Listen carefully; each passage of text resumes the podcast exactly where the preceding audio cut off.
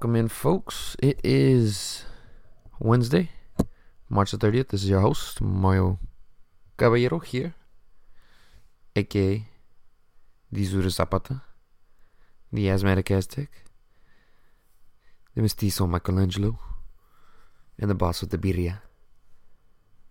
Doing it moving. It is, uh, yeah, episode number 26. And I don't know why the fuck I always do this hella fucking late, but I blame my goddamn work. Didn't leave that bitch until fucking 7:30. Yeah, not cool. Not fucking cool. That shit uh, made it so I didn't get a goddamn workout in today, and yeah, a little pissed. A little pissed about that, but anyway, we keep it moving and grooving. Uh, a lot of shit to talk about, really. Lot of shit. Yeah. Did the last show last Thursday. Man, a lot has happened since then. Let me give you a little rundown. Let's go start back on Friday. Yeah, Friday night I was ended up meeting with some uh, buddies of mine. My uh, uh, former roommate and good friend of mine, David Chow, who we've had on the show before. Um, he's been on some of those uh, kind of like fight companion ones that I've been doing. He uh, graduated college, so shout out to him. So we ended up going to some club downtown. Just got some bottle service or whatever. It's real cool. Had a nice group of people. It's like 10 to 15 of us. Anyway, we were uh, at the club having a good time. I'm getting pretty tipsy, you know, getting down with some jams and all that shit. And uh, at one point, I walked to the bathroom, and I'm like walking back to the table, right? And as I get to the table, or like before I get to the table, there's this one part of the club. There's like one area I had to walk through where it was like a big crowd, and uh, it was near the bar. And it was like real dimly lit. And so I was like walking by, trying to walk in between people to get back to my table. All of a sudden, I feel like these two arms come around my freaking waist, and it's like this this like chicken like grab grab my like one like grab one of my shoulders, and then went around my waist, and put the other arm around my waist. And in that split second, I was like, okay, what the heck's going on here? But at the same time, who the hell's doing this? And what's good? Like I'm at the fucking club. Like what's popping? Try to make it happen. And so like I take a step and those two hands fucking go south of the border. Just all up on my crotch, all up on everything. Just have a cop in a feel. And I'm like, whoa. This took a different turn. But then take another step to try to get out of the area that I was in so I can turn around and see what the hell that this person was. And by the time that took that third step, uh, person like had let go and just like dipped if, dipped off in the crowd, and I couldn't figure out who the fuck it was.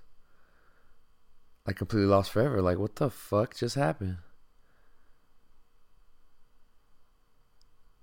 Like I just got pretty damn sure I got a sexually assaulted in the club.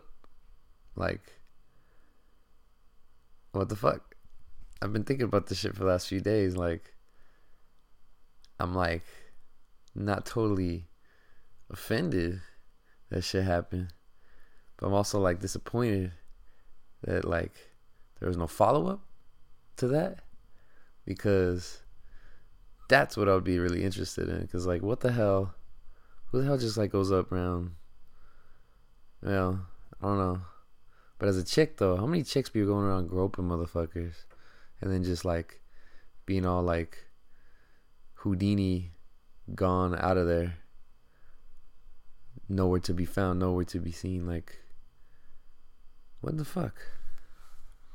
That shit was crazy. I've been thinking about that shit like it was like the opposite like sex is involved, like that shit would be way like a little, little different reaction, you know? So yeah, man, that's the first shit that like happened to me, man. So I haven't really been able to shake that. This shit's just been like on my mind for like a while. Like shit like that. That's just kind of like I don't know.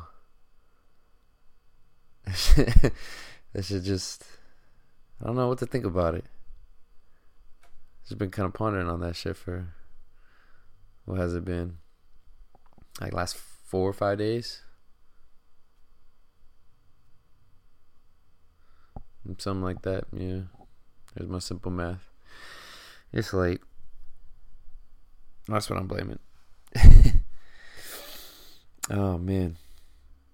Yeah, for real though. But if it was like a chick and like a dude groped him, then it's like, all right, now I'm pressing charges. Don't need somebody to go find him, beat his ass, or I'm gonna like fucking pepper spray the shit out of that person or whatever the fuck. But as a guy, I guess I'm not really prepared for that situation. It was crazy is like I've had chicks like pinch me on the butt or whatever, but then I like I'll turn around and like go talk to them or whatever the fuck, or like I'll go see like a, a group of chicks giggling or whatever the fuck, you know. And maybe I'll look over and it's like, uh, mm, I don't know. You ain't you ain't any anywhere on my radar. So then I just let it be. I had one time where I just go talk to them or whatever. And they just being bold is what it is. But like this time, that shit was just fucking a little crazy there, man. It's like shit, man. Let me know who the fuck you are. Let me make that decision. Shit, you know, buy me a fucking drink or something, man. What the fuck? Yeah, because if I looked around, if that was like a, you know, pretty, pretty respectable chick, you know, uh, I'd entertain it, see what's good. Might turn around and give it, give it right back. Who the fuck knows? They say treat other people how you like to be treated. I mean, shit. You know, I'm just returning the favor. You know. Yeah, but if it's some female version Harvey Weinstein looking ass motherfucker, then yeah. I don't know. I don't know what I'll do.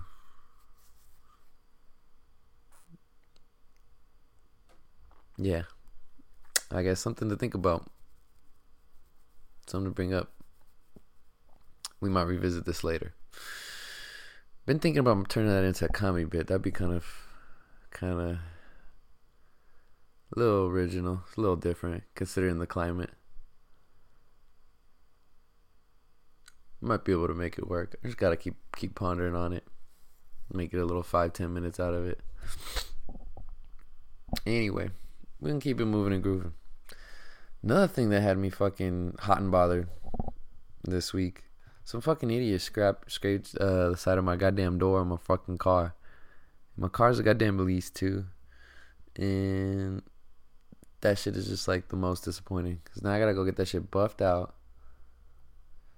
I gotta go get a quote and shit, and like all the fucking detail shops or most of them fucking close before I get out of work. So that means one of these days I gotta fucking get in hella early just to get out and hope they can give me a good deal, good price on it, and then just get that shit done and be over with it. But like, that's just like another thing on my fucking to do list, and it's just like not what the fuck I'm about.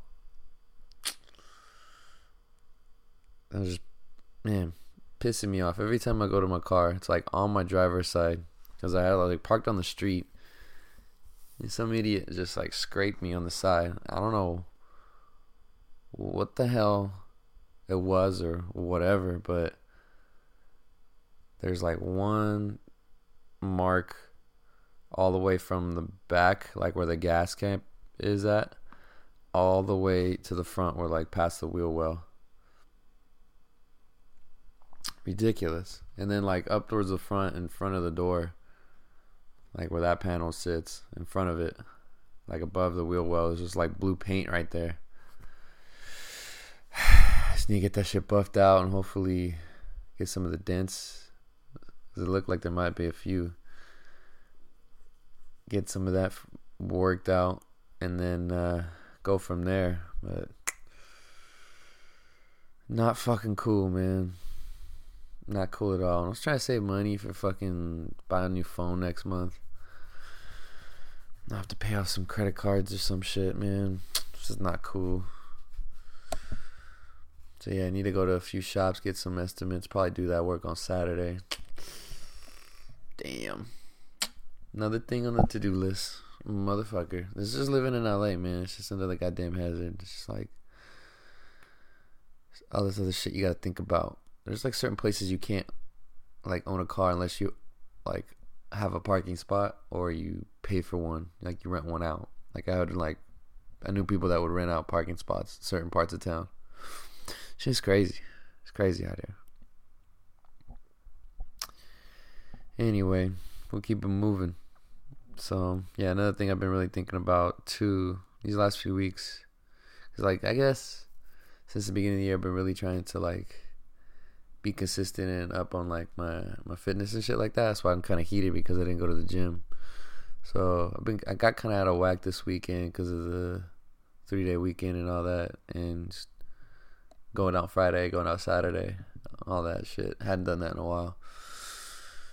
But yeah, I was drinking a lot of lick, man. I think I said it on one of the podcasts, or a couple of them, man. Like it's freaking Costco coming with the deals. Got a couple bottles, and both those disappeared by the weekend. So plus a lot more. So yeah, that was that's one of the things I noticed. It's like it, it's hard for me to like maintain the weight or like go down when I'm drinking a lot or when I'm having all those bad habits because I'm eating like random to hours and times. And so my body's kind of in flux and it's not used to like that that repetition. It's not staying like committed to that. And I've been doing or feeling a lot better than I had in the past.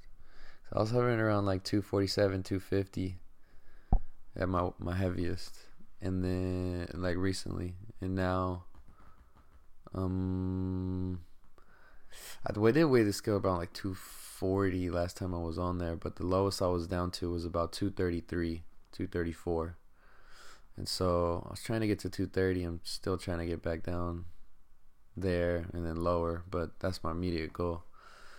To get back down to 230. It's fucking frustrating today, man. I was, trying, was supposed to get out at 5 and ended up leaving at like 7.30, man. Work just be adding up and I just had to figure a whole bunch of shit out. Um, and my computer was running slow as shit, too. It's the most annoying thing. It was uh running like the last hour, just hour and a half is the slowest I'd seen it work in like forever. Ah, yeah, some of the programs we were working on are just, just taking forever to load. I had to reload the tab, bunch of tabs, and like, oh man, just, it was frustrating. Got it done though. It's over with. But yeah, another thing too that I've been kind of fucking up with too is just trying to eat right and just keep that diet and keep it going. I've been doing a lot better for like my breakfast and my lunches, but like even my some of my lunches haven't been the best in the last like two weeks.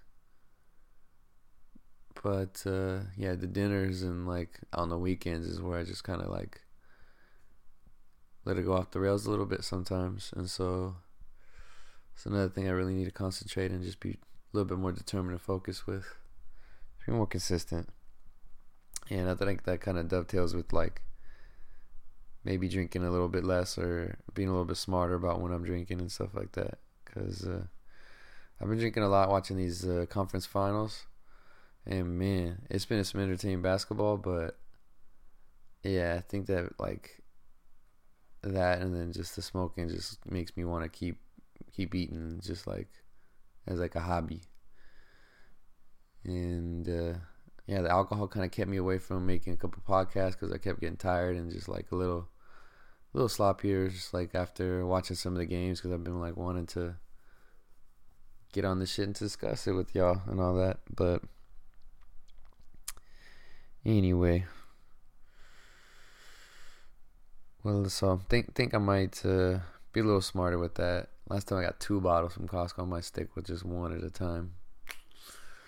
Might go not this Friday, next following Friday. That's my next paycheck. Might do that. Might be playing. Keeping it moving. On to the next. We gotta give big shout outs to my former classmate, Mitch Walding. Shout out to Mitchell. He making his debut for the Philadelphia Phillies tonight. We're gonna see if he actually got in the ball game. It's got on the score sheet. They're playing the Dodgers out here. It was pretty uh pretty surprising actually. I got a text from uh, another friend of mine who was uh um what was he? Got some relationship with his girlfriend or something like that. Or his ex is now Mitch's girl, something like that. Anyway, small world. We all went to high school. I'm gonna see Phillies. Boom. They lost eight to two. Let's see here. Battles for the Phillies. Oh, Mitch.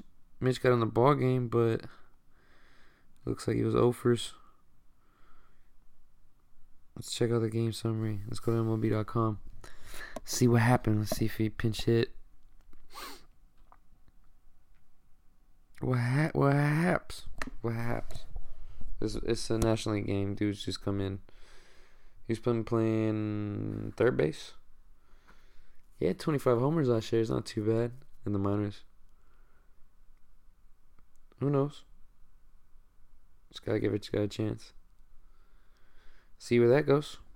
But it's always nice to see another dude from Stockton, especially another dude from St. Mary's, up and make it somewhere into the league, into pros, doing something. Just gotta get out there, gotta get known. Just gotta do it big. Just gotta be put, putting on for the town, man, for the home city. All right, see this.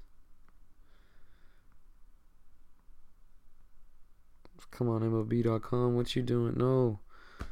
No. You know what? Fuck it. I will go there. Mm, let's see. Scores.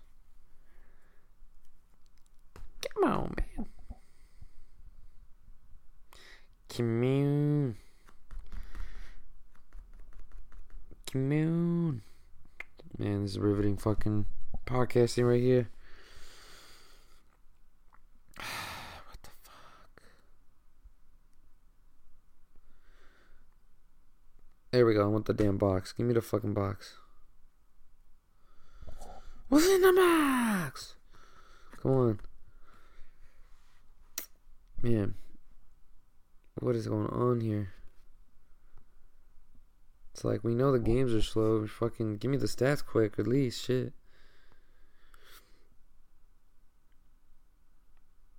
Yeah, Mitch was in the lineup, batting third. Well, shout out to Mitch. He did go for 4, so still looking for that first hit. It's all good. All right, Mitch, we going uh, root for you, especially because you're playing against the Doyers.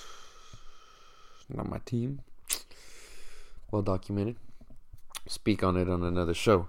Anyway, another St. Mary's High School alum doing big things. Also, shout out to Doug Martin, uh, another alum with my hometown Raiders this season.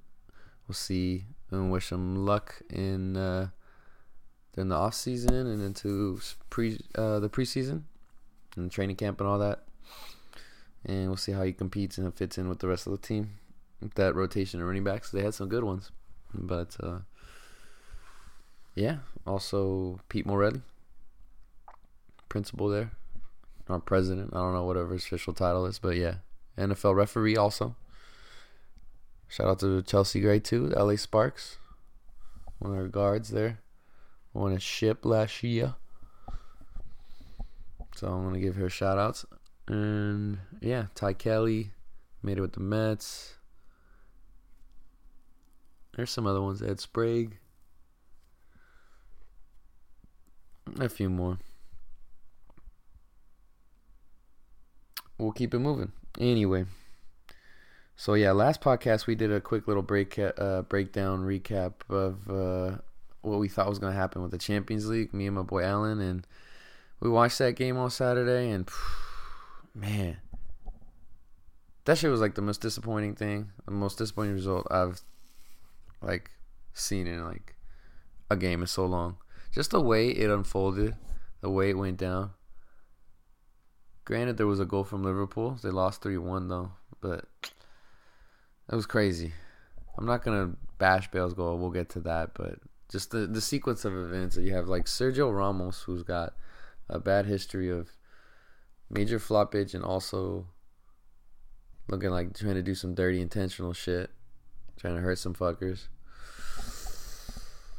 We got him getting into it with Mo Salah, locking arms, taking him to the ground, falling on top of him, dislocating the shoulder. So reminiscent to the Kevin Love, Kelly Olynyk play from a few years ago. Yeah, with Boston and Cleveland battling out in the playoffs. Just knock that sucker right out. Right on out. And yeah, Mo Salah, number one attacking option for Liverpool, having a tremendous, absolute marvelous season. Dream season cut down by that reign of terror, by that goddamn Spaniard. Spaniards coming in, raping and pillaging and shit. And yeah, that's what they did. That shit was crazy. They, um, they took him out. And that was like option one. They brought in Lallana, who was a match fit, but definitely not expecting to see this much action that early. Came in around like what the 20th, 30th minute, something like that, and it wasn't enough from them. They moved Mane over to the left side. Oh wait, no, Mane is on the left side. What am I thinking? So Salah's on the right. I'm tripping. Yeah, they brought over there. Um, they had some chances, man. Bobby Firmino missed a header by like a couple inches. I think Mane hit the post. Mane did also scored, but then like the way Real got on the scoreboard and the way they won the match is like the most ridiculous way possible. Karius, the the goalkeeper for Liverpool's got the ball in the box in his hands, sees a teammate to his right, and he's gonna r- decide to roll it over to his teammate, L- literally in front of him. Not feet, probably inches. Is Karim Benzema, center forward there for Real. And when a guy's that close in front of you, you have every right as a goalkeeper to hold on to the ball or try to get the fuck away from him in the box to get yourself an angle to either throw or kick the ball to your teammate to get the possession moving.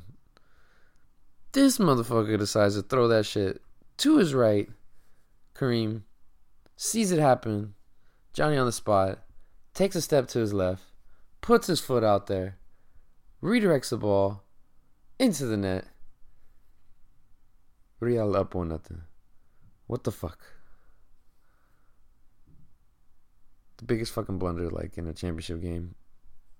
And fucking forever, man. This shit was crazy. That shit was fucking crazy. Oh man.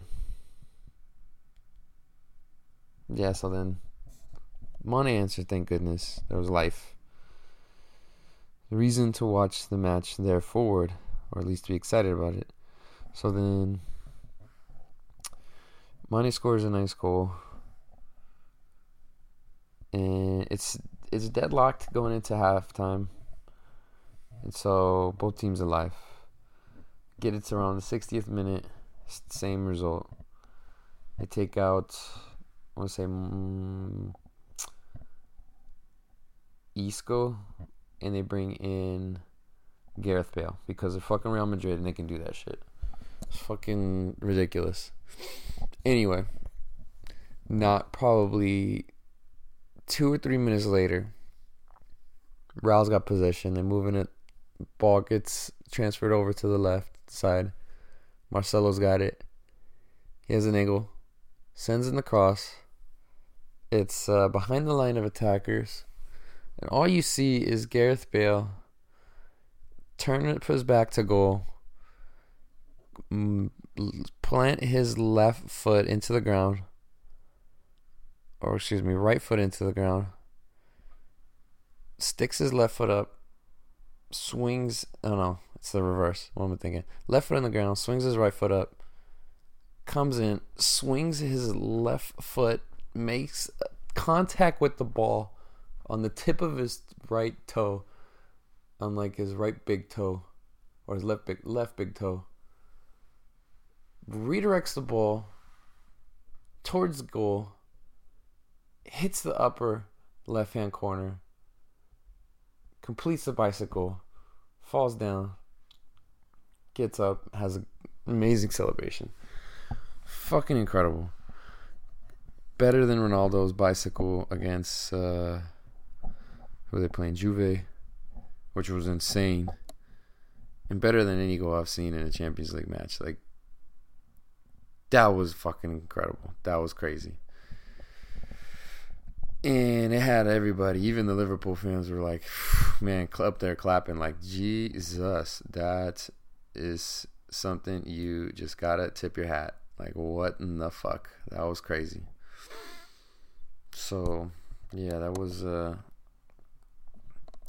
got them the lead two to one. So you're thinking, okay, Liverpool tie it, maybe still sending it to extras. Then you never know. They were, you know, getting position. Very few. Real was holding it and like just milking the clock, and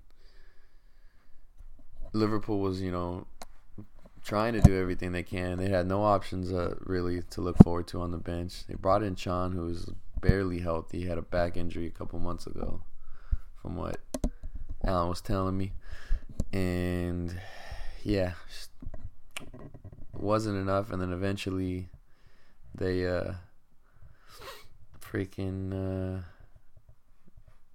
they got a third in on some on the most crazy, the craziest thing. Freaking Gareth Bale just mm, like 30, 35 yards away from the box gets gets a, a touch, sends it forward, and Karius has the ball like right there, about chest high, or not chest high, about little uh, two inches above his head, and oh no, it was in front of him. What am I saying? He has that ball, like two hands in front of him, ready to block the shot, and the ball goes directly to his hands into the goal. Like two of the fucking clumsiest looking errors, goalkeeper errors you'll ever see. I basically swung the game for Real Madrid. And basically he's pushing Liverpool to like putting all their money into getting a new goalkeeper keeper this offseason. Cause what in the hell, man? That shit was just embarrassing. Flat out. Flat fucking out. Let's see.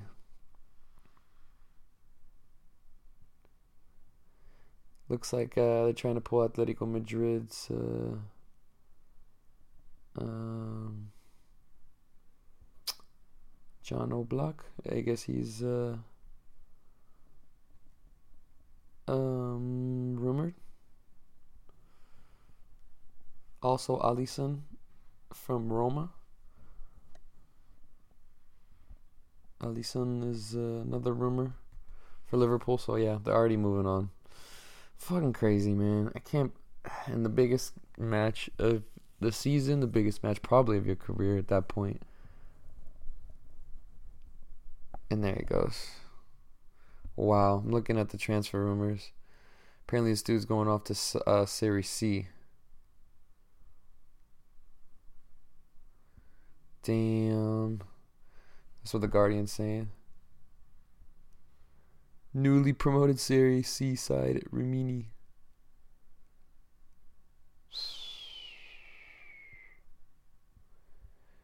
Wow. Damn. Talk about a fall from grace. Talk about a fall from grace. Third league side.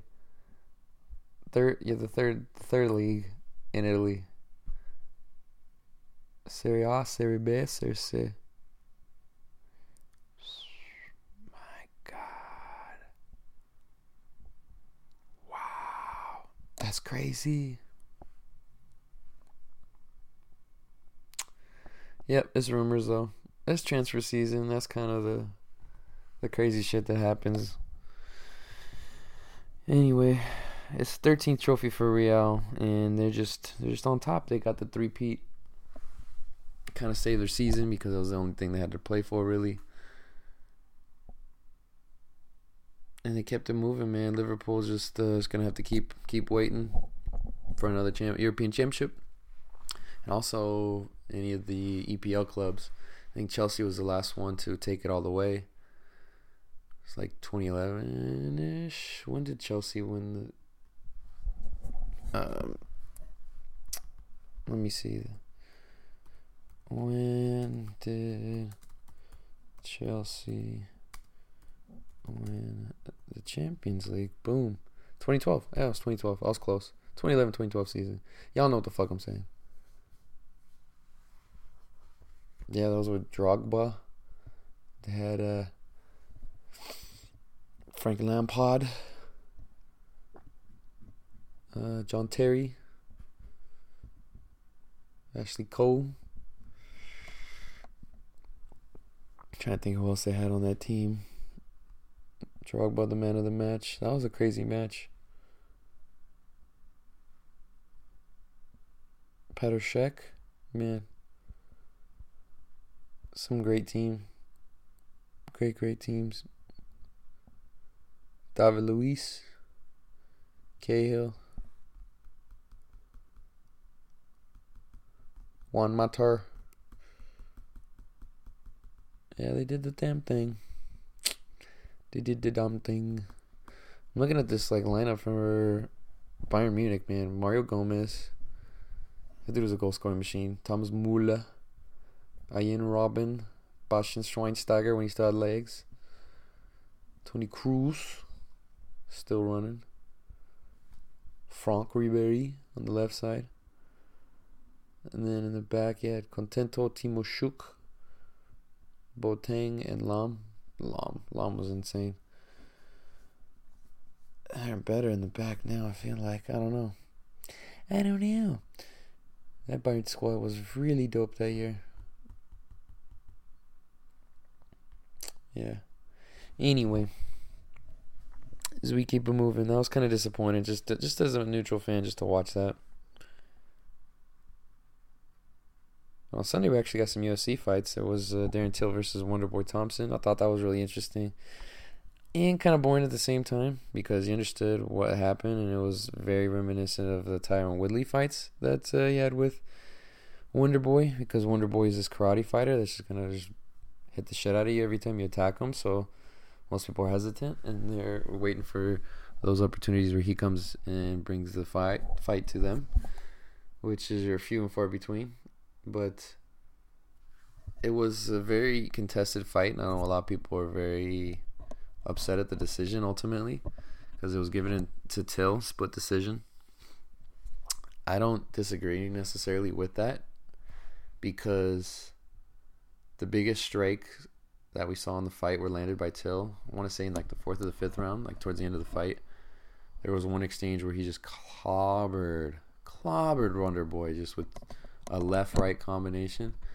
And he did not see it coming. And he just timed it beautifully. Wonder Boy landed, I want to say, I don't even know. Overall, maybe more strikes, but Till was the more aggressive fighter, if you could say so, because Wonder Boy was more backing up in the cage. No, they didn't go to the ground very often. Wonder Boy did score a takedown in the fifth round, which was very interesting, and I thought uh, kind of looked kind of desperate, kind of on his part, and it wasn't a takedown that seemed like a threatening one that is going to lead to something that will you know stop the fight or get you close. Like he's not gonna try to beat you with jujitsu. He's not gonna probably try to out wrestle you, and or ground and pound you. He's a karate style fighter. He's gonna be up on his feet and he's gonna be lanky. He's gonna be moving. He's gonna be striking. He's gonna do all that to get a victory. But the ground game stuff, that's not his mo. So when he took that, it seemed like more of an indication that okay, I'm down in the fight and I got to try to do anything I can to possibly get back in it. And there's one way to score brownie points there with the judges. But fight was in the UK, and I think the judges were kind of like not buying that kind of that that strategy or that logic, or at least two of them did. And uh, even though Till was hesitant, he didn't get too many shots off.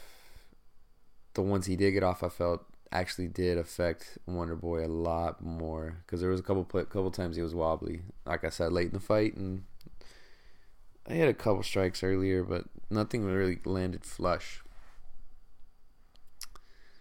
There were some leg kicks too, but nothing too crazy. Both guys are switching stances and everything, which I thought was very interesting, very cool.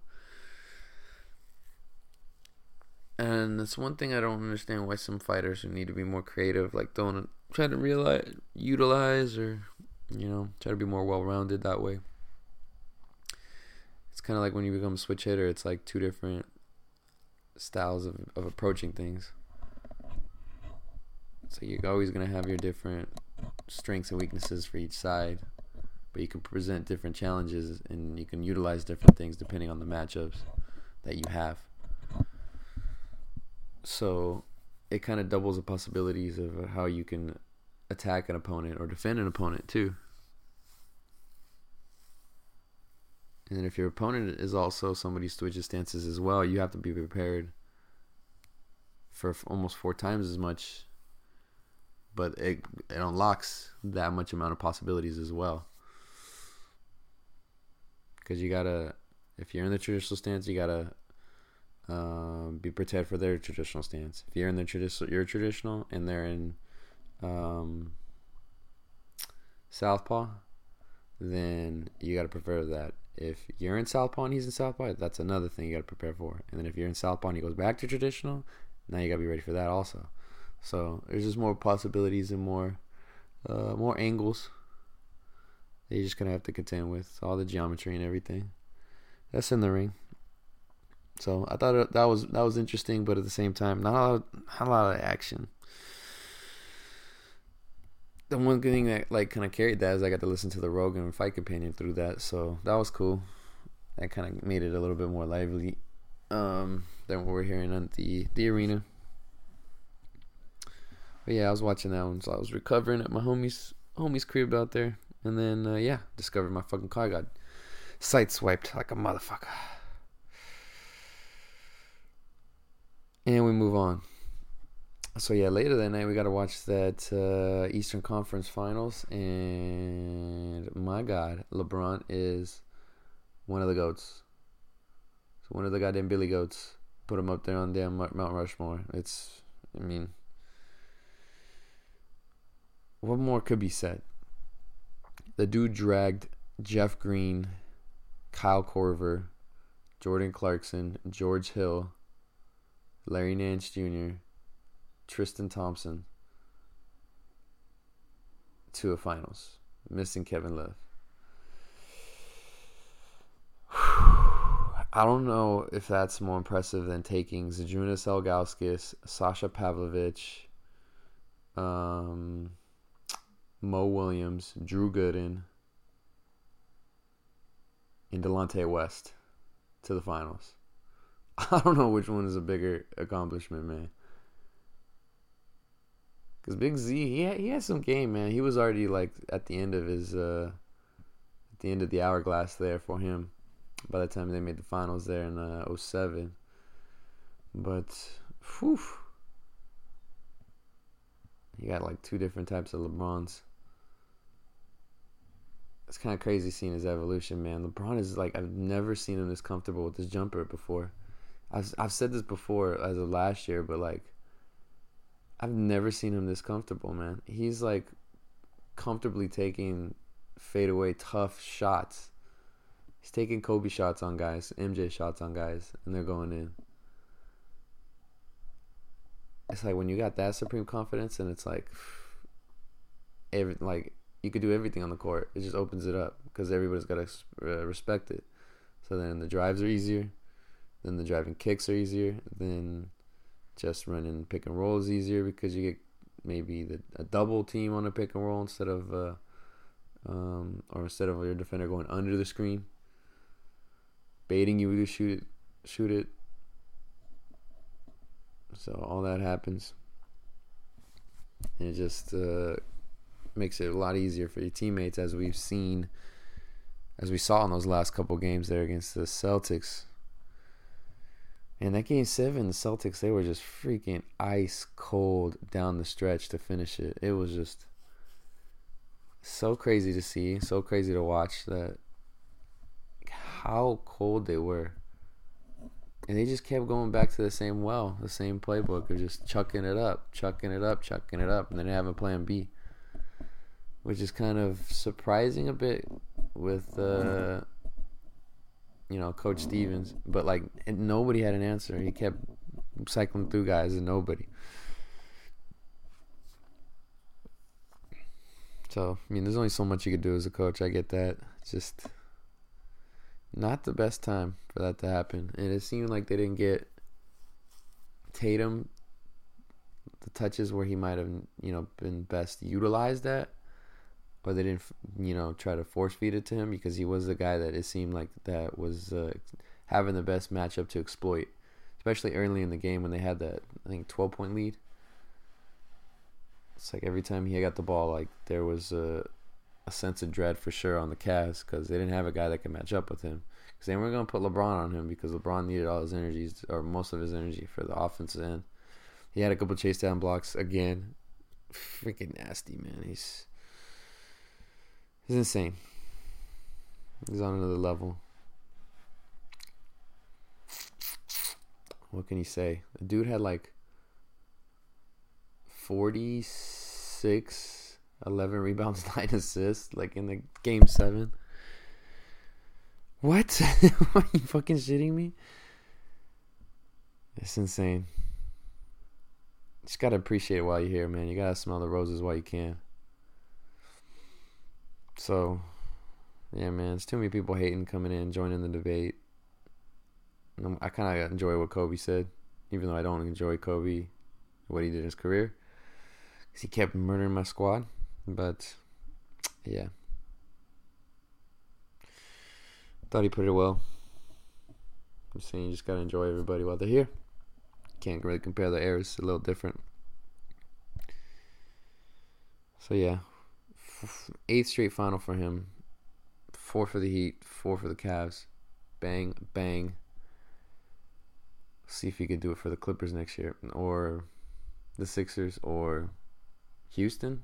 I guess the rumors now, or just in Cleveland again. I guess they will be facing the Warriors, who were able to also come back from a three-two deficit in the series to hold off those aforementioned Rockets who didn't have Chris Paul in those last two games. And that was the most devastating thing, man, that we did not get to see Chris Paul play. I was hoping hopefully game seven, but the dude wasn't healthy enough at that point. Probably needed another week. It was one of those injury, injuries where it's like a, a two to three week injury, it seems like. And he didn't have that time. And it's unfortunate. Freaking unfortunate. I really would like to see what what happened there. The Warriors, man, it seemed like they kind of coasted by just on their on their laurels a little bit this year, and it's kind of the the regression in, in intensity and in Durant. I feel is one aspect of it, and it was also the loss of Iguodala because there was a lot of little shit that was just happening in the game that just you didn't really see before. Also, Draymond Green just completely lost his jumper. He's got no freaking confidence in there in that sucker now, and he's just hitting like sides of the backboards, and it's not looking too hot. And uh, you know, for both teams being you know offensive juggernauts, they really were able to key in on each other. They were both struggling in those last few games. And the Rockets didn't even get hundred. Warriors barely did. And I think game six, both of them are under 100 points also. So it's looking a little rough out there. Curry wasn't super nuclear, but then he just goes on these runs, and then same thing with KD in the second half. I mean, they were down 17 in the first half. And like during the whole run, I'm like thinking like, man, this is still too early for this.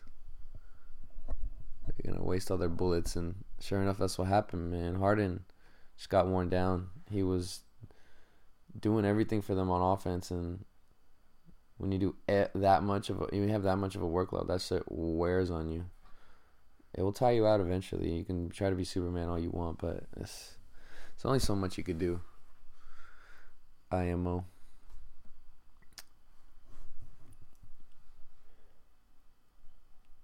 Yeah, it's it's uh, everyone's got all the hot takes definitely about how Harden's not uh, clutch in the playoffs. He's a regular season guy and all that stuff. I don't know. He hasn't come up big in some of the recent playoff performances, but you gotta always give credit to the opponent too. But yeah, without Iguodala, there's a lot of defensive lapses. I know there's a lot of like careless turnovers that you saw less of in years past. I don't know. Clay coming in and out of games sometimes and uh, picking up like what four fouls in the first half. It could have been very costly. So like they, it was a gamble they got away with, but as a gamble, I'm glad more coaches or I'm I'm rooting for more coaches to take. Put it in the players' hands, man. You know, unless they're got a track record of not being able to think for themselves out there on the court sometimes, and then you might want to pull them. Some some guys you may not think they have a high basketball IQ.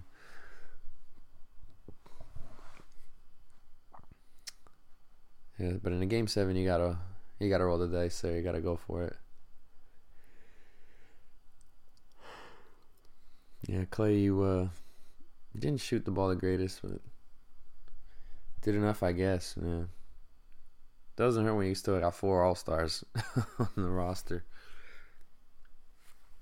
chipping in here and there. I mean, KD definitely had that that one streak in the third quarter though, where he just starts shooting those fadeaway jumpers, where he's like falling off the side of the backboard, like about like mid range, about like 15, 18 feet. And he's just like cashing those in taking two or three dribbles left and just pulling up. By the time he's like, you know, the shot goes in the hoop, he's like sitting in the first row with a bag of popcorns and a freaking big old soda in his hand. Just chilling. Yeah, man. Crazy. It's freaking seven footer with that much talent, man. That dude plays like a damn point guard. Plays like Allen Iverson, but like in the body of KG. It's like so insane so insane, man. We got these freaking hybrid NBA superstars nowadays, and who knows what the hell is going to happen next. So, yeah, that'll be our finals matchup. Moving on Thursday, tomorrow, the 31st. I am fucking stoked. That shit should be dope as shit. And yeah, fourth straight year. So a lot of people are disappointed. The Warriors again. Yeah, probably. We'll see everybody will tune in and watch, and all the people are are are tired and sick of it. Yeah, appreciate why you got it, cause like when it's later on, like 10, 15 years from now, you're gonna be thinking like, man, remember when the Warriors and the Cavs had their thing? That's pretty memorable, huh? had the best team versus the best dude. Yeah, man. And that team got better, and then the best dude. Yeah, his team got worse. Yeah, it wasn't as cool. it's uh it's still memorable. I know the series right now is two one Warriors on the chip chip count.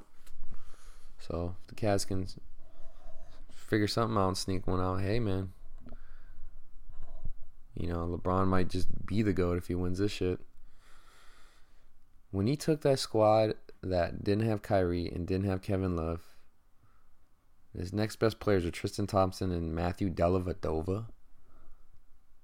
Game in, game out were like the only two dudes who were like giving him anything. Yeah, that season, the fact that he even won a game, that they even won a game in that uh, that series was was incredible. LeBron led both teams in rebounds, assists, and points, like all players for any for both teams. It's like, what the fuck did, didn't he do that that series? But didn't have enough help, and then Kyrie helped push him over the top with him healthy. Yada yada, etc. etc. And that was the 73 win team. Oof, oof. And then the pre Durant team. Oof. And then with Durant again. Oof. So we'll see what happens. I'm excited. Anyway, like we're saying, who knows what the future holds. How about this dude, Luka Doncic, though? Because everyone's thinking Ayton's going to go number one, and my Sacramento Kings got the number two pick. And so there's a lot of, been, a lot of rumors swirling around about Doncic, about, you know, where his interest may lie, what he was thinking about doing, about if he has a couple teams that he doesn't want to necessarily play for, if he's not necessarily going to come from overseas this season. I kind of think a lot of it is smokescreen because I think they're just trying to muddy the waters a little bit and try to keep their stock value as high as possible and try to keep as many options open as possible too. But if I'm the Sacramento Kings, I don't listen to a lot of those rumors and I kind of call his bluff if I was him. I know a lot of people are going to say, What the hell are you doing? What are you thinking? But if you hear me out and we keep Doncic and we just roll into the next season with the roster, similar roster structure, without making like some crazy significant moves, then I think we might be able to have a good combination of some young guys and some older veterans that can kind of help guide them maybe on the off the court stuff. That would definitely be um, a plus there. And the dude is a beast, man. The dude is 19 years old, leading the best European squad, Real Madrid. Who, yep, they're good in soccer. Yep, they're good in basketball too. Yeah, they've had him for for a while since I think he was on 13, and he's uh,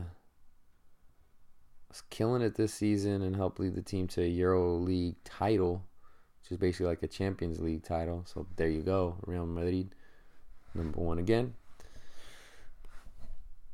So yeah, they get both those. Um, and yeah, Doncic was leading the team. He won the. He was EuroLeague MVP. He had some good good numbers, and it's like a type of basketball. It's like a little bit different, so the numbers don't look as impressive as they do as they would here.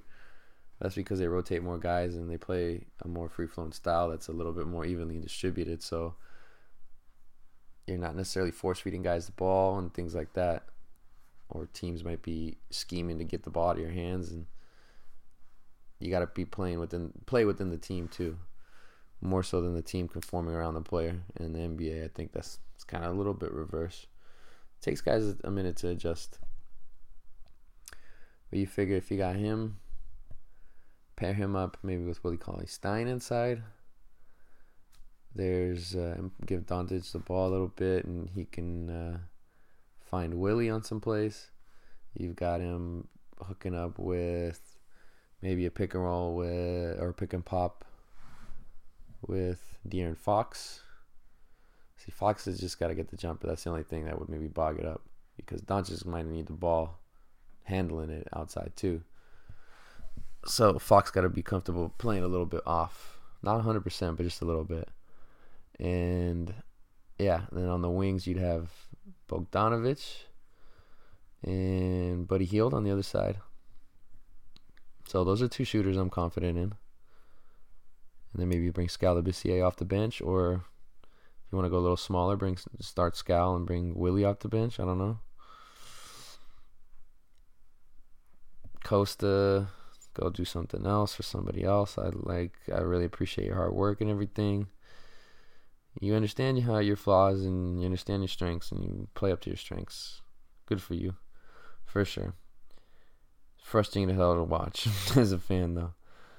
So um, we'll see what happens to him. See if Z-Bo comes back. I think he's still on the roster, and I would really like for Vince Carter to be back if he wants to play and he wants to. If he's still in, I think he's a free agent. I think it was a one-year deal. So, yeah, I would like to have him for Luka. That'd be very, very useful. I think it was useful for Bogey and I was useful for Buddy. And for De'Aaron too, because he was, you know, always talking to the younger dudes on the team. Kind of being that presence, which is they were open and willing to accepting it. And we'll see what Harry Giles has to offer too. He's gonna be finally healthy next year. He'll have a chance to kind of show his impact and show his imprint. See see if he has anything to give to contribute to the team. So I think that would be my play. Just stay with him. I did see some rumors about the Kings maybe trying to consider getting Andrew Wiggins for not too much. I think it would require giving either Willie Cauley Stein or Buddy Hield, one of those two. Be more up to letting Willie go in that scenario. But uh, then Wiggins would play what the three. I don't know about Wiggins. He still has a chance to get better for sure, but he didn't necessarily know how much better or how willing and able he's going to be wanting to do that. How much work he wants to put in himself. Seems to be one of the things. Doesn't uh, don't know where his head's at. I think they're talking about the T Wolves. The T Wolves are like super locked up with uh, salary, so they need to unload unload somebody. So I'm saying uh, Karl-Anthony Towns, and whew, that'd be crazy. Him in a Kings uniform would be nice. I think they would have to throw that pick in though. So there's three weeks until the NBA draft. We'll begin some rumors, I'm playing some. Uh, uh, which called? So Houdini, Houdini had that song. Look at all these rumors surrounding me every day. There's me some time, some time to get away from. Look at all these rumors, ain't taking no more. Timex Social Club. There you go. Best friend said, I want out loud about me and the girl next door. Club Nouveau. Oh no, Club Nouveau. We're gonna play one of these ones. Boom. Get you that little old school. No, I don't want to listen to fucking ad. Is this the one? Don't fast forward to this.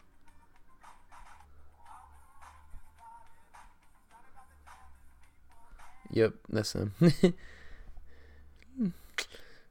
One of my mother's favorite songs. Boom. That's that freestyle shit, son. What you know? What you motherfucking know? Oh my god, I'm looking at all these suggestions on the right hand side here on YouTube, bro. Newcleus Jam on it. That's a great one. We got Rocksteady by the Whispers. The Rain by Oran Juice Jones. Bruh. Bruh, bruh, bruh. This is some classes, bro. Shannon, let the music play. No parking on the dance floor by Midnight Star. Ooh, my goodness. Take your time, do it right by SOS, the SOS band. Oh my god, man, I so want to just DJ an old school funk party. That'd be my jam.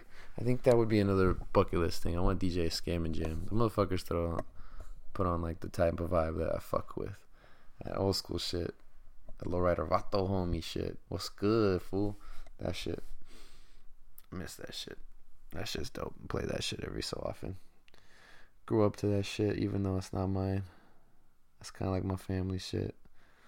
But you know, you you you grow up listening to the shit your family listens to, so you get it by uh by default there. Yeah, we'll keep it moving. Anyway, what was we saying? Oh yeah, well, popped it uh, popped yesterday. It's this crazy story. Bryan Colangelo, the GM of the Philadelphia 76ers, this dude freaking was caught apparently using some fake or burner Twitter account. So it's like kind of secret one, one you use to keep tabs on other people, the one you keep dormant and don't really use. And there was these like four other accounts that were kind of associated with it that were very dismissive and very like um strategic in how it was operating. There was some of those accounts that were disseminating information that was coming from the front office or behind the scene or were like trying to push narratives of certain sorts. And they were responding to a lot of beat writers of the sort and things like that. And there was rumors that it was Bryan Colangelo's and there was a lot of evidence that were pointing towards it because there was a lot of similar um what should called similar people they were following. There was a similar group of influencers, and there was a lot of people tied to Colangelo, and a lot of people tied to areas with ties to Colangelo. Like for instance, he used to work for the Raptors, so there was ties to certain local hoops connections in Toronto and the Ontario area, and uh, a lot of those connections are made through his son, who play, who still lives over there and plays in college, and used to play in high school. So there were some some of those kind of people. I think some coaches, and there was also connections to Phoenix because he used to also be the GM there in Phoenix. I think it was one of his former agents, and a few businesses of some sort. I can't remember exactly in the Phoenix area some of these accounts also followed and then there was also what else? What else? What else? Um yeah i mean a lot of philly beat writers the same same people. People within the front like the front office in the philly and the on the sixers excuse me. So yeah there was a lot of people who um, we're following the same. And also, this writer, what he did is he he alerted, or he asked and questioned the Sixers if there was any connection, and he presented two out of the five Twitter accounts, and they came back and confirmed that one of the accounts was in fact his, but the other one wasn't. So then people are saying, "Hmm, is this dude lying? What's going on here?" So the account that was his, it didn't tweet or do anything really. But what ends up happening next is there's some people online that are doing some investigations. They go to these Twitter accounts and they try to set the reset password link on it, or they try to log in and just like reset the password. What happens is it sends it to the you can either send to the email or the excuse me the phone number and it gives you the phone number to send it to to send the verification code and it ends with the digit 91 and so they found that all of the accounts i think three or at least three of the accounts end in that digit this two digits 9 and 1 and so somebody else did a google search of his wife. I think her name's bobby. It's like um bobby something. I can't remember. Anyway, well, yeah, it's not that important. They uh they find this chick's email address, right? They did a Google search and then like mail email, and it's a Gmail account, and so they punch it in for the Twitter login, and it looks like that's the one. So it looks like it might have been his wife who was going off at the mouth she was apparently disclosing information, or maybe it was him telling his wife to do it for him. So like that could be another layer to it. Who really knows? It just seems kind of shisty. If you guys just really read into it, there was a big um, breakdown of it on the Ringer. They really tried to do their investigative work, and we'll see what happens of it because I know a lot of the the new trans uh, transgressions. Uh, I have been kind of breaking on Twitter, so we'll see what's really real by tomorrow or in the next few days probably.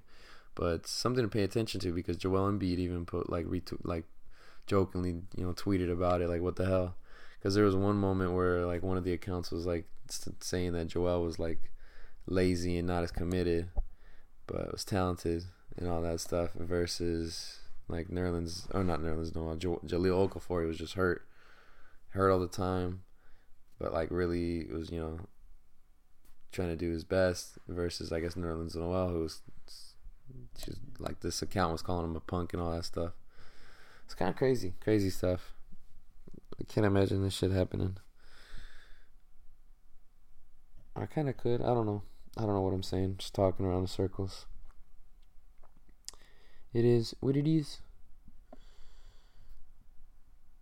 Anyway, that's some crazy shit. We're gonna make a trans swift transition into some uh, pop culture shit right now. And uh, one of the things I definitely got to touch on for at least a few minutes here is this uh, this new Drake versus T um what's his uh, Pusha T. What's his name? What am I blinking? King Push. Yuck. Yeah, that dude. So yeah, they beefing right now, and it's kind of like, like a long, longer beef history that has its roots ooh, about 12, 13 years ago. So yeah, there's uh, I think the beef originally uh, starts between Lil Wayne and the Clipse, which is Pusha T's uh, ex group with him and his uh, older brother, uh, who used to go by Malice, and then No Malice, and now ex rapper. Gene Thornton is his government, and you got uh, Terrence Thornton, Push. So anyway, they got the Clipse. Apparently, they had beef with Lil Wayne, rocking Bape shit after them and then they had issues with Birdman and not getting their fair share of cut on what happened to that boy. Um, so yeah, there's that. Then there was there's been shots back and forth throughout the years between Lil Wayne and Pusha on songs. I saw a couple of these breakdown videos and shit, but that's kind of the gist. So then, kind of Drake kind of stepped in the fold when he was kind of coming up, 2011 ish, 2010 ish, not 2011, I think. And so then there's been some subliminals back and forth, and and then yeah, they've been uh, they've had they've had some some tracks in the past like five to ten years too, uh, between each other. And so all this stuff kind of took a uh, amplified recently with uh, Pusha T releasing his album. He's got this song called Infrared on it, and he takes some shots about people ghostwriting and all this stuff. And there's obviously references to to Drizzy, and then Drizzy comes out with this Duppy freestyle uh, song, which is it's all right, but um, it's a basic basic. Uh, gripes that people have amongst the other persons. Like you sing too much you ain't a real rapper you fake you're an actor you got people writing your lines etc etc and then Drake goes you're not really a cocaine kingpin. Like you know you be like swagger jackson you ain't all that. You ain't even fucking hot. Nobody likes you Pusha saying uh, you don't even know what's going on in your contract. You're fucking phony. Like, um, Birdman be running all your money, taking all your shit. Lil Wayne does too, etc., etc. So, yeah, so that's kind of where it was after Drake's freestyle. People were kind of like, "Oh shit, okay, okay," but then Pusha today, whoo boy, or yesterday, my God, he just fucking dropped a fucking nuclear warhead on top of everybody's head. That shit was crazy, man. He's just accusing accusing him of doing the most, man. Doing the motherfucking most. Crazy. Crazy, crazy, crazy, crazy, crazy, crazy. It's the story of Adidon. Apparently, Adidon is going to be the name of Drake's line for Adidas because he's to be. He got a new deal with them versus uh, Nike, which he had before. It's just kind of crazy. Adidas on the come up, man. Yeah. Story of Adidon is crazy. Just take it to another level, man.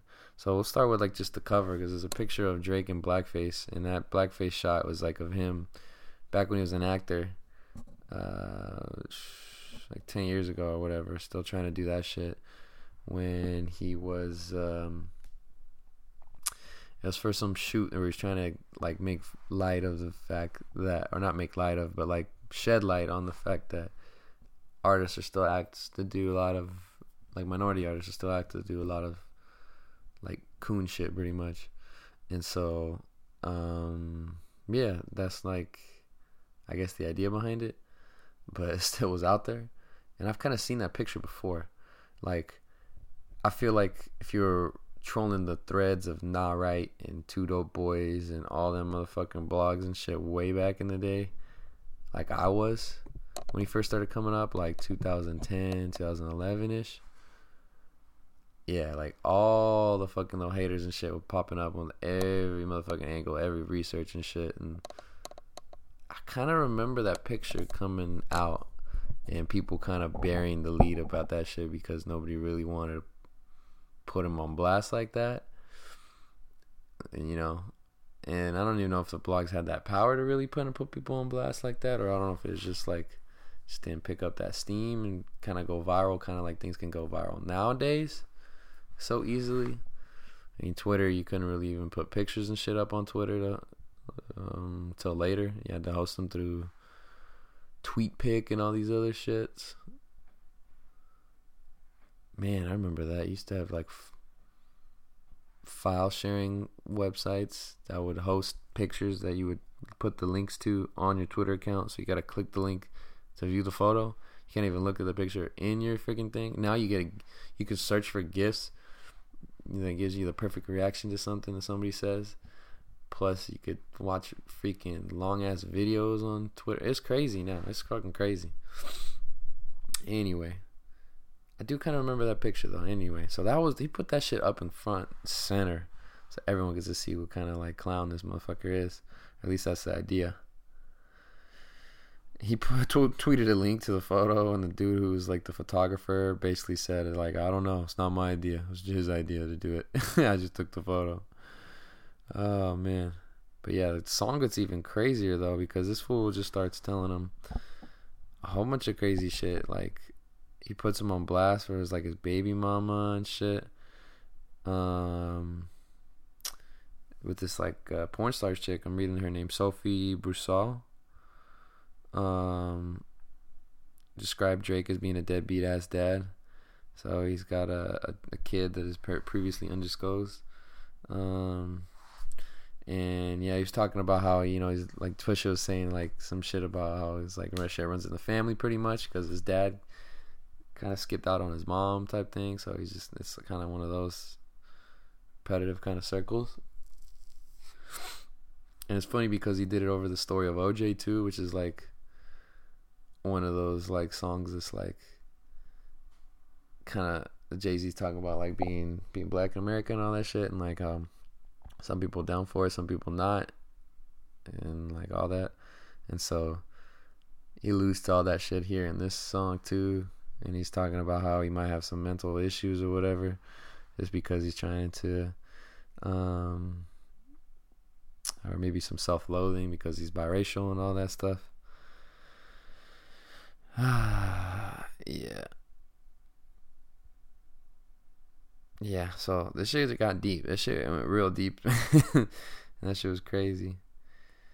Um, yeah, even even called uh, Noah uh, Noah Forty uh, Shebib. He says he, told him he uh, suffering from multiple sclerosis. Damn, I was like, this fool went hard. This fool went hard in the paint. It's crazy. We'll see what happens next. We'll see what uh, Drake has to respond with. But uh, I don't know if people have really came with freaking this this much flame before, man. This fool coming at him. Push is fucking raw too, man. Like I don't think people give Pusha enough credit either. What's funny too is like Drake was a big ass fan of Pusha, and like the the Clipse because this fool got us bought an allegedly signed autographed microphone off of eBay that had Pusha's like signature on it. Uh, I, I don't remember if it was his, just his, or both of them. But uh, anyway, that shit really did happen. I remember seeing that shit. It was on one of those MTV shows where they asked you a bunch of like shit from back in the day. So yeah, that shit's crazy. I need to listen to Push's album, so I haven't listened to the whole thing. Um, obviously have some thoughts on some of his compadres there on G.O.O.D. Music. And yeah, we'll have, I'll have more thoughts to come later. Another thing I did this weekend though, bro, I got put onto the show Barry on HBO. I've been listening to some people say some really good shit about it. That shit was really funny. I really like that show. That was really good. It's a really dark, dark comedy. It's very dark humor. There's lots of blood and murders, but there's funny jokes in between. it's like an action comedy type show, which is very hard to pull off, and like police drama type show. And they did a good, real, real good job of like tying it all together, like all the characters, and just how whimsical it can be and how like superficial some people are. Because like basically the plot of it is there's like a serial killer, and he's gets an assignment to like, or a hitman, I should say, not a serial killer. It's an ex-marine hitman who is doing this for a living and he's got a job to do this in LA for some Chechens, and then eventually that leads down to some different roads, and uh, you get uh, he has to like do a hit on a dude who's like in an acting class, and eventually he gets like roped into the acting class because he's like stalking the dude, right? And the dude gets the acting bug, man. He's like feels alive and all that shit, and he's feeling amazing and doing all that. It's freaking crazy. Oh man. Let's see. So yeah, that's kind of the gist of the show. Things get crazier from there. So a lot of violence and a lot of comedy. It's kind of a crazy mix. Oh my god, I can't believe that's him. Anyway, there's this other dude who I've kind of run into before in the past. This guy by the name of Anthony Carrigan, who plays uh, one of the characters named Noho Hank, one of the Chechens. Um, yeah, I recognize this dude. I was like, this dude looks oddly familiar. He used to play pickup ball at the rec at my my old school there at LMU. I don't know if he still does, but yeah, dude was a pretty good player, man. get some good games in. I didn't know he was an actor. Um, I thought it was him when I was uh, I saw him on Gotham. But yeah, this dude he has alopecia, and so like he's got a pretty distinctive look. So it's just like the, the condition where you can't really grow hair, um, or you lose the ability to grow your hair. So there's there's been some other famous people. Ryan Shazier is one of them. Charlie Villanueva is another one. Um, there's been some others with alopecia. But yeah, I've seen his before pictures and his after pictures of it with it, and it's kind of crazy. He don't look bad at all without it, without his hair. It's just like he looks very distinctively different. So um, that's cool. It's cool. He's he's uh he's doing his thing. His character's really funny. I might be a little uh, critique or give him a little criticism. Say his Russian accent could use some some touching up. But yes, the Russian accents are very fucking difficult. So I'm not gonna knock the dude. And I'm not an actor, so yeah, I bet you I could do it. You put me on it. I'm confident in myself because I'm that type of guy. But I'm not gonna knock him for not doing doing that. So he's got a, he's got a funny character though like Noho Hank. Uh, and you see him the the text that he has. Oh my god, the, the, there's ongoing text messages that he sends freaking Barry like on the whole first season is like the one of my favorite ga- favorite gags in the whole show. so yeah, binge watch the whole season. It's pretty crazy and it's, uh and it's pretty out there. So they set up season two pretty pretty well. I'm excited to see where that show goes. Also found some new places to go watch my illegal streams and shit. So I ain't gonna tell y'all where to do that. I'm gonna keep that to myself. In any event, we keep it moving. Some sad, sad news. Or well, well, go to some controversy. Nah, we'll do the sad, sad news first. What the fuck's going on at the border, man? Why why is ICE separating families? Why do we have detention centers with like um baby seats that are filled in like all of the the transport vehicles? Like specifically designed with all baby seats. Like what the fuck, man? Like why why do we have to do it like this? We have people who are leaving civil unrest in Central American countries because the governments are literally like batting an eye to the violence and the corruption that is controlled by like the cartels and the drug gangs um, that are all there local. It's so they run rampant. It's crazy. It's there's there's no escaping it if you live in these countries. It's a it's a part of everyday life. And so these people they try to escape it by physically removing themselves from the area. And the most prosperous place they can try to get to is going to be America. So they get here and they try to seek refugee asylum, and they get literally the the worst possible outcome they could possibly imagine.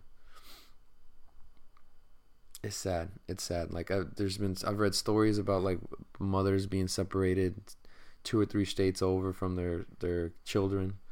They get deported and their children they have no idea where they are. Or vice versa.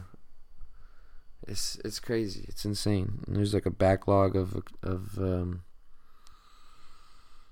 in the courts uh, for the immigration cases. So you got these people holding them in detention centers, and these detention centers are like subhuman locations, where it's like worse than prison status by a large margin. There's people living outside in shantytown type settings, sleeping on the floors and shitting publicly amongst other people like that's that's inhumane type treatment man that's not that's not cool and these prison centers facilities man they get these these big bucks by these government contracts to stay in operation and ICE has been kind of given the orders to go sick them, and they've been kind of given the orders to kind of keep recruiting and hiring and hiring and hiring. And we kind of saw this last time there was a big border uh, patrol push to get more people hired is that there's been there's more negligence and there's less um, you know checking all the boxes to make sure the people and the candidates you get are actually bona fide and good people because there was cases of people who were actually part of had ties direct ties like family members in the drug cartels who were part of border patrol which is basically like a, a mole on the inside. And this person got through like the vetting the vetting process and all that and you know actually did probably did bring in and do all the, the legal shit that they wanted to do. Like there was when he got arrested there was a safe and in the safe there was a gun with the cartel name in it. And then there was um, a bunch of cash and his license for border patrol right there. So it was like linked it all fucking together right there. It's fucking crazy. But yeah, they're saying there's been a lot of reports. It's like 15,000 kids or some some odd that have been quote unquote misplaced. What the fuck does that mean, man? That's just it's not having a care for any human life, man. It's like not treating others as you like to be treated in the, the very, very simple, simplest re- respects. Even if you can't house these people here, there's got to be a more more humane way of dealing with the situation. It's tough, man. It's tough. It's just like if you kick these people out and they go back to El Salvador, for instance, for instance, like they go down there, they go back into MS-13 territory, and if they, if the MS-13 knows you fled and you've returned, they know you're intentionally trying to avoid them, and they're just gonna say, you know, f- fuck it, and just go after you, and they will not hesitate to murder you or your family or everyone, because that's the ruthless tactics that they know. And that's what people are, are leaving. So if you send them back there, it's like a freaking sending them to a death trap. It's a death sentence. So I don't know. It's the right answer. What's the right answer? We gotta be more compassionate. We gotta let. We gotta help some people. We might not be able to help everyone, but we gotta help some people. Or at least try to. I mean, that's where my I'm at with that. I mean, always in theory, of course. Once you get to the execution, everyone's not not in my backyard, so we'll see, man. We'll see. It's, it's unfortunate. There's thousands of people, man, just sitting in these immigration centers, just no connection to outside. It's just I can't imagine just being lost in the world. Just asking yourself how the hell you got into that place, man. It's not being born in the right place at the right time. Just not getting that luck of the draw. I don't know. I don't know. Some things I don't have answers for. Anyway, keep it moving. More controversy. Something crazy we saw today. Kim Kardashian met with President Donald Trump to talk about prison reform. Okay. What in the fuck? Yeah, this is the reality show freaking presidency, man. It's some crazy shit, man. What in the fuck? With all the fuck shit that Kanye's been going through, how she's been trying to fucking back him up and all this shit. It's like, man, craziness. Craziness. Yeah, so apparently Jared Kushner helped organize the whole fucking thing. But it doesn't seem like it's that much like there's actual credence to this shit. I was reading a little bit of uh, some article. She was there to discuss clemency for this chick named Alice Johnson, 62 year old grandmother who in 96 received a life sentence without the possibility of parole after being convicted of a first time drug offense. And apparently, Kim got word of this because it went viral a few months ago. And so, yeah, she spoke with. Oh, fucking. What's her name? Ivanka. And her husband's Jared. So they organized that shit apparently that way. Uh, but the reason Jared kind of, kind of was interested in this is because in prison reform in general, it's because his own father spent some time in prison, uh, white collar prison, I must add, but uh, minimum security facility, because um, he pled guilty to federal tax evasion, witness tamp and witness tampering charges, which is crazy. It's freaking crazy so yeah, so he apparently was trying to uh, get revenge on his brother-in-law, who was cooperating with federal investigators into his illicit campaign donations, and he did that by paying a prostitute to seduce him in a New Jersey motel room with, rigged with cameras, and then sending the tape to his sister. What in the fuck, bro? What in the fuck? So he did all that shit, and then he got caught doing all that shit, and then he admitted to it, and so he had to do some time in some prison. And so little Jared sees his dad in prison. It's like, hmm, it's not fair. When his dad fucking was screwing other people over, fucking white collar crime and shit, and definitely deserved time to do in prison. anyway, so I mean, if that's all it took, man, to get his fucking attention on this topic, then whatever. But you think he had fucking? He's too busy freaking trying to bring peace to the Middle East and shit, and fix trade embargoes, and I don't know what the fuck else was on his platform and on his plate. That freaking big boy Donnie has been trying to has been telling everybody that he's responsible for. I don't know what the hell. But yeah, this is crazy. So we'll see. I mean, granted, if Kim Kardashian is able to help bring us justice or reform through the prison system, through the prison industrial complex, then I don't give a fuck. That's a good thing. But considering the people who are involved in this shit, I'm not gonna bet for it to be successful. I want it to be successful. But with the fucking clown show that we have operating this whole, you know, tilt a wheel and all that. I'm not so confident. So we'll see. I don't know. Mm, not something I'm gonna go run to Vegas and put some money on. We'll just put it like that. We'll put it like that.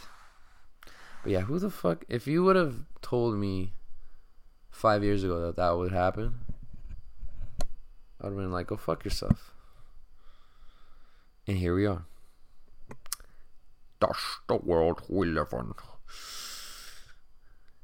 Finally, last topic about this NFL anthem policy shenanigans. NFL instituting fines that are going to be levied against teams if players are going to step out of line to their new policy, or you have to stand with the anthems being played, and you, or you have the option to abstain from standing and to be back at the locker room. Granted, a lot to unpack there. There's also reports that it was a unanimous front. Then those reports got re- debunked because there were owners who abstained from voting. There were owners who kind of rejected the idea and were very outspoken. Yeah, and some of some of the owners really had some uh, good things to say. One of those being Raiders owner Mark Davis, son of Al Davis, who was a big pioneer with a lot of that stuff. Didn't really care as long as you could play or as long as you could do your job to the best of its abilities. So he was one of the guys that got recruited and signed a lot of uh, players from like small black schools who were really talented. Gene Upshaw and Art Shell were two of the first Pro Bowl offensive linemen in the NFL. And they're in the Hall of Fame now. And they helped win some Super Bowls there for the Raiders. There's Gene Upshaw, head coach, first black head coach in the modern era. There was um, first Latino head coach, first Latino quarterback, and first Mexican quarterback in Tom Flores, who I have uh, pictures hanging on my wall. He's one of those heroes. So you got Tom Flores. You got the first Mexican quarterback to win a Super Bowl in Jim Plunkett. You have the first female executive in an NFL, Amy Trask. And the list goes on. I mean, it's very, very good history there for the Oakland Raiders. They really kind of capture the spirit of Oakland there, in a sense, and those uh, social in those regards. Unfortunately, they're moving to Vegas, and we'll see what that happens there. Yada yada, etc., etc. Anyway, there was a lot of fucking owners that didn't give two shits about the NFL, uh, the NFL players, though. and What the hell they're they're saying, and they just want everybody to kind of fall in line, and they want the shit to go away, which is crazy because they're only adding fuel to the fire. Things are only going to escalate from there. There were reports that things were going to be like maybe a fine, or maybe not a fine, but a penalty, like a 15 yarder. Well, if you got two dudes on the other on the other sides, is it just an offsetting penalty? Or like, what the hell?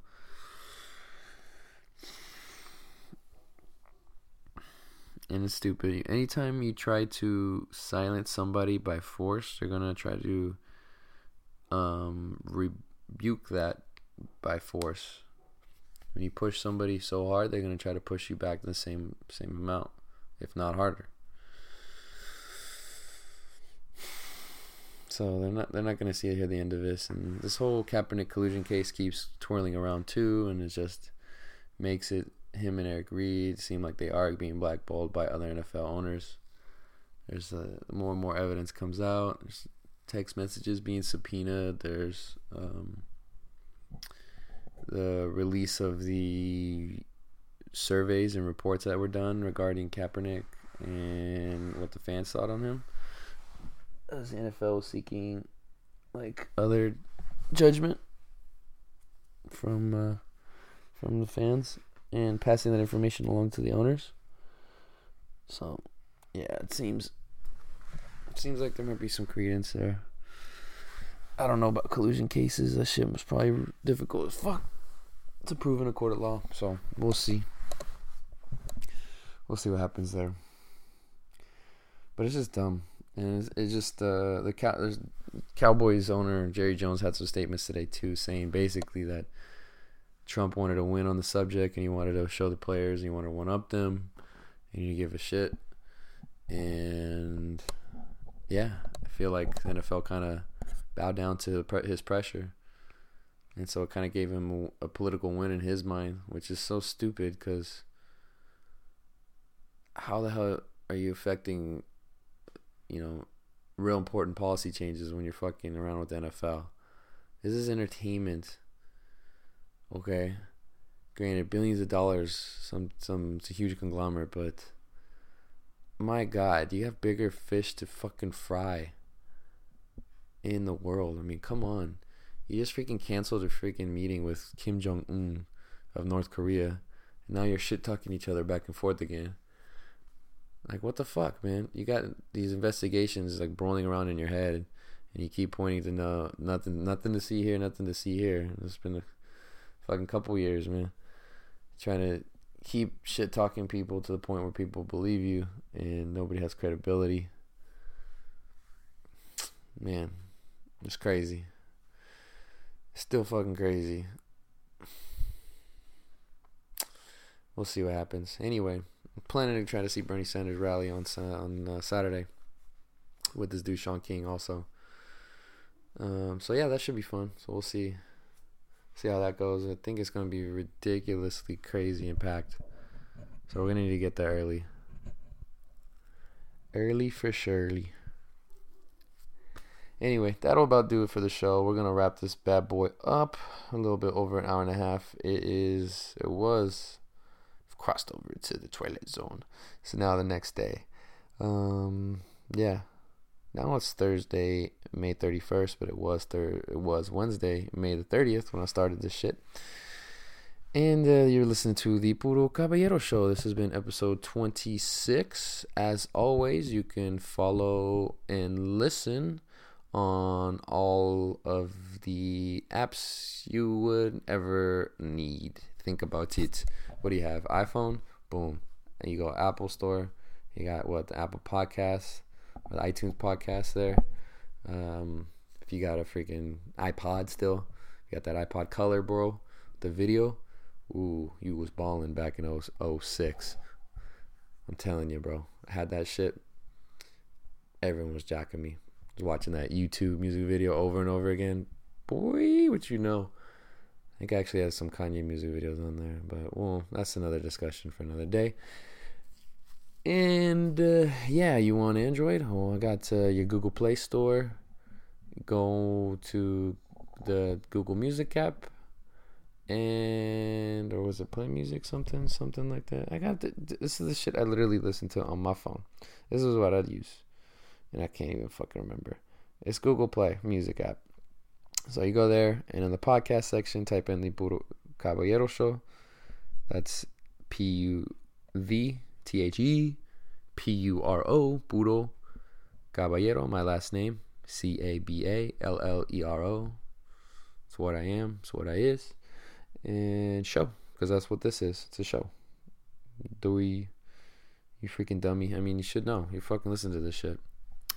Um, yeah, and then we are on SoundCloud. That's the hub. That's the hub network. Also, Stitcher for all you audiophiles there. And TuneIn radio app. So we're in all of those platforms.